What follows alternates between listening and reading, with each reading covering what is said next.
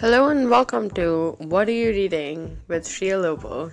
Today we have with us Alec Wilson and we're going to talk about what Alec's reading. Hey Alec. Hi Freya, it's very good to be on the show. Um, I'd like to thank you and also like to thank insert sponsor here for supporting you in this podcast. Great. So, um, I'm not sure if you're familiar, but our podcast is really simple. We just ask you about the book you're currently reading and you just answer some questions. So, first off, what are you reading? Uh, well, right now I'm reading Dr. Zhivago by Boris Pasternak. Um, it's one of the sort of great classics of the 20th century, and uh, it's really a shame that I have only started started reading it now. Um, I really should have read it much earlier, to be honest. So, how would you describe the book for someone who is not familiar? Um, it's sort of a an epic story um, that goes through um, uh, just for the revolution in Russia um, up through um, through the end of it, uh, following uh, a bunch of characters that mostly the title Doctor Zhivago, um, and uh, there's all sorts of subplots. Really interesting. There's, um, there's it's a love story.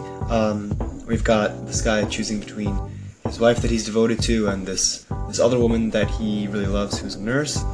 Um, and you've got uh, uh, the war going on, and you have, and then you have the character sort of struggling um, between the different ideologies, and you see a lot of um, sort of family members and friends really divided by this, and it's really moving. Wow. Okay, that sounds really interesting. Um, who would you recommend this book to? Um, I would recommend it to anybody. I, I, I don't really think that, you know, sort of this canonical literature is something that it is for a specific type of person. I think that, you know, you should read it. And if you look at all the sort of movies, TV, and stuff like that, it, it all comes from, a lot of it is based off of these um, sort of famous stories.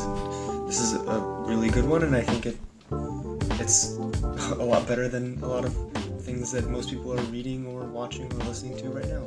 Alexa, stop. Alexa, stop. So personally, I usually have trouble reading um, books that are sort of older, especially if they have historical elements, because I don't know a lot of history, and I sometimes I learn through the book, but oftentimes I find it hard to follow because of that, because I don't get a lot of references. So, do you think that this book in particular is would be easy or difficult for me to follow? Well, I mean, the edition that I'm reading does have a, a few footnotes for things, mostly sort of more obscure uh, Russian authors who are mentioned in these philosophical debates. Um, uh, obviously, um, you'll need some background in, in terms of uh, what sort of the revolution is and that it happens and that sort of thing.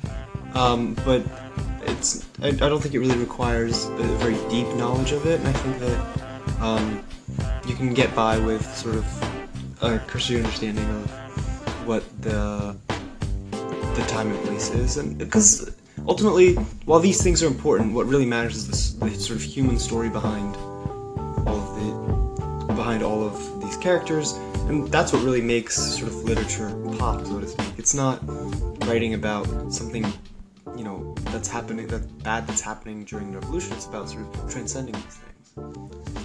Great. Um, and last thing, if you had to rate this book out of five stars, how many stars would you give it?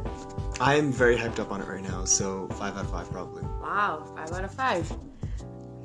That's Alec Wilson, everyone. Thanks, Al, for being on the show. Thank you for having me.